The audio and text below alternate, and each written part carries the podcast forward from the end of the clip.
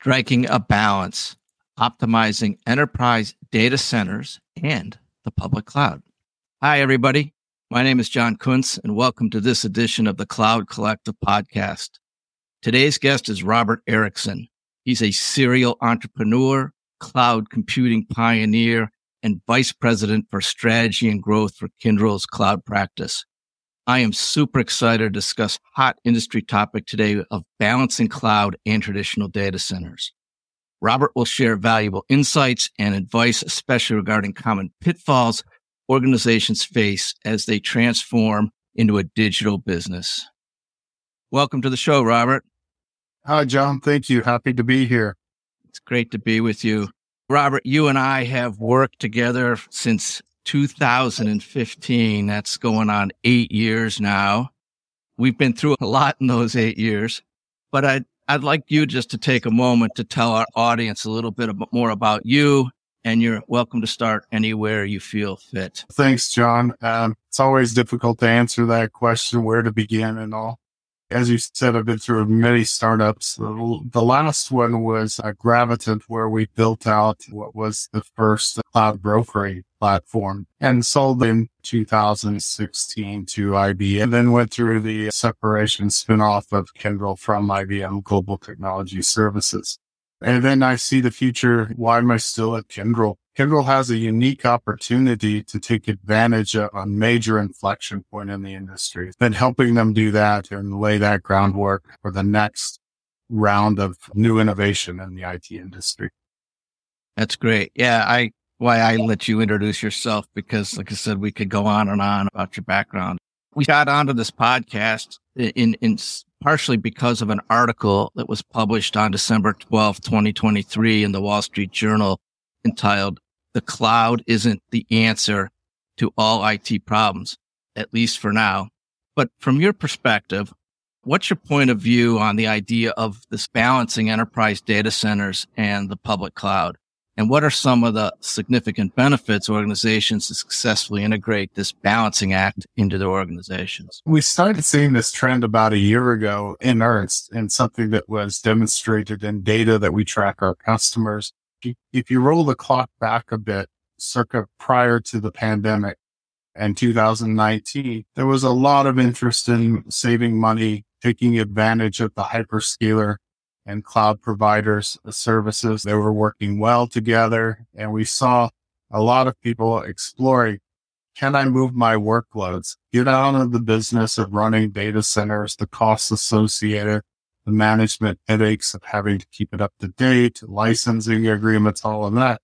Can I place that on to a third party, use their services and come out ahead? It started with a drip like any of the technology trends, and this became a major movement.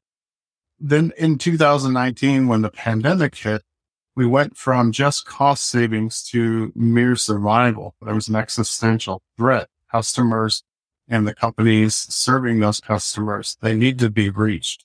So quickly we moved to online digital experiences and we accelerated that. That was a massive acceleration. Overnight companies were suddenly available online. Even small mom and pop restaurants were seeking to or place orders online, pick it up in the driveway or in the parking lot without touching and, and all of that. So that really moved the industry forward. And so there was even more of an emphasis on cloud and the potential of cloud. But as we reach 2023 and the end of the year and look forward, our customers have had enough experience now. There's enough maturity and understanding what cloud can and can't do. And so talking to the analyst groups like Gartner and Forrester, IDC, uh, they're uh, coming to the same conclusion. Why are we at today in 2023 with all that momentum behind it? Less than about 30% of mission critical workloads in the cloud. And that's because the easy stuff, the low hanging fruit has already been done.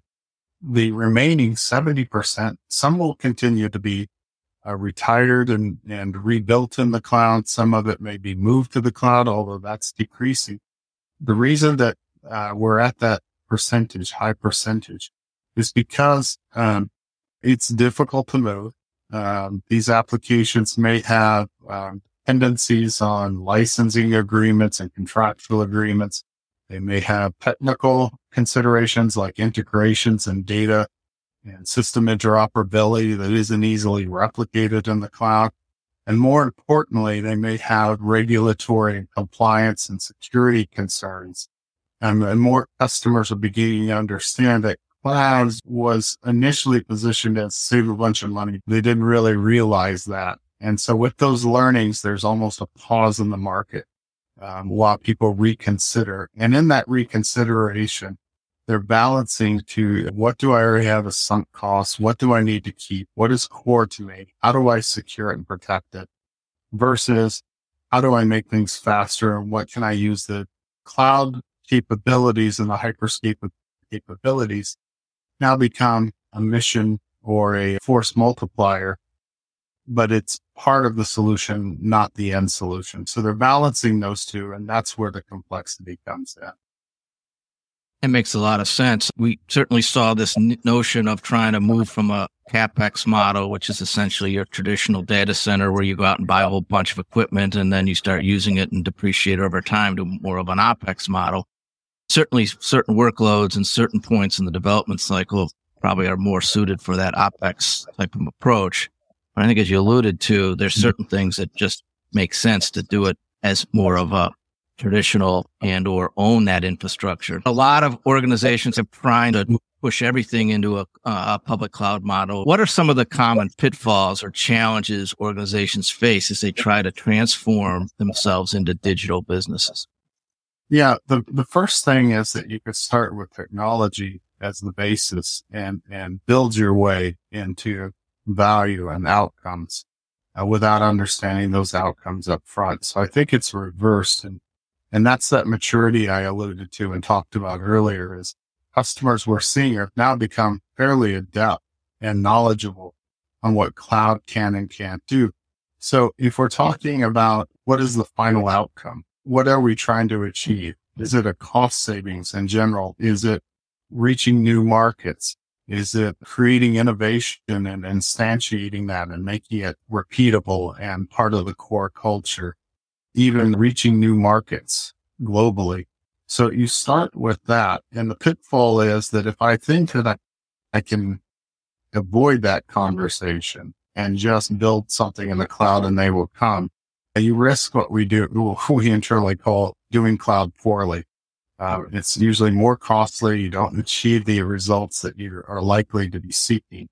So it starts with a firm understanding, using collaboration with customer. That's the best idea is if you have a joint meeting of the minds and customers often don't even know what the art of the possible is. They don't know what the destination is. They don't know what possible with these new technology. So having that conversation up front, working with that client, working through it is critical. And we have playbooks that have emerged, but trying to do it without that and just building in the cloud to start with uh, you end up with what is the old adage? I'm a solution seeking a problem.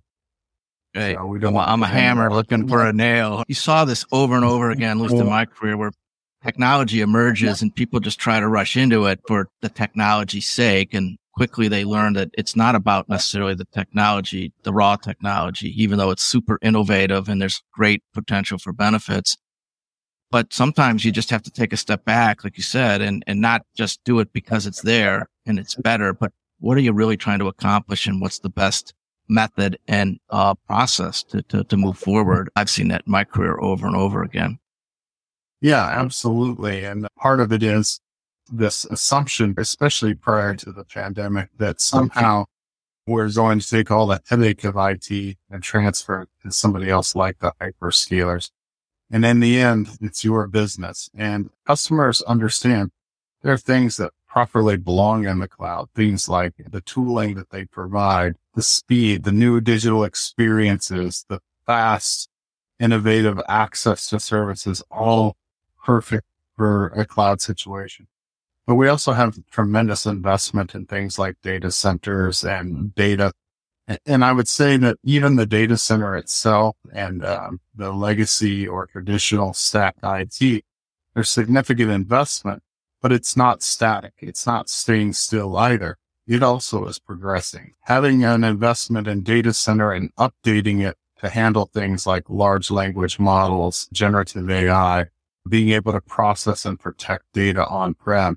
Even the uh, AI models themselves are core IP. Customers are beginning to transfer what is tribal knowledge into AI models and then train it with that data.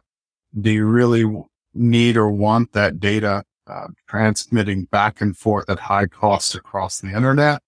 Um, maybe, uh, but it depends on the situation. So that balance is coming. If you were to give one piece of advice to someone that was considering embarking on a, a digital business transformation, w- what would that be? How do you get started? Where do you go first? Like any knowledge or technical aspect, you start with somebody that's been there and done it. You find out patterns or find out examples of who's actually done this at scale or has done it with the outcomes that you're looking for.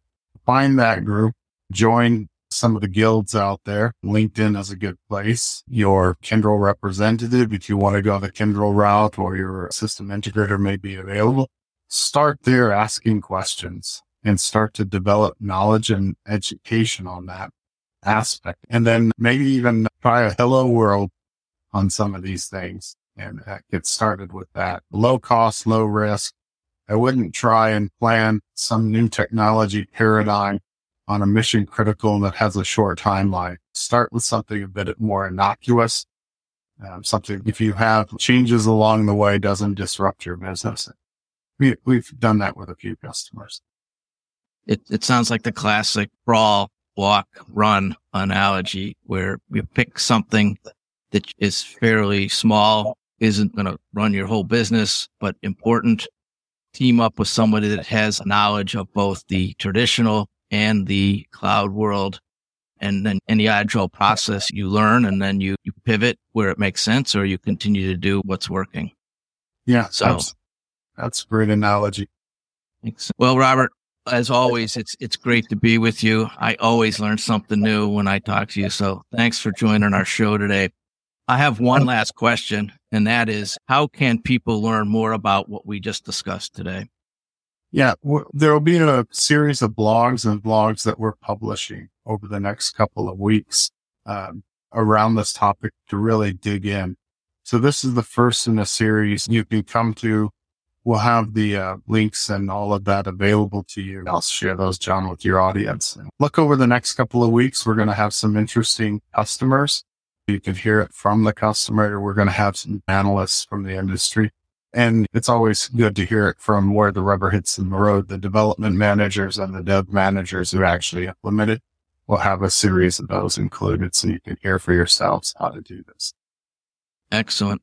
I'd also encourage the audience to, to connect with Robert directly on LinkedIn. We will post the links to, to Robert's profile, uh, as well as other, other items we talked about during the show. And remember, you can succeed in managing and optimizing your cloud and traditional data centers by bringing financial accountability and predictability to the highly variable expenses of the cloud by creating a modern operating model between IT, finance, and your business team. Well, that's it for today. I'm John Kundtz, and thanks for joining us on the Cloud Collective podcast. Have a great day.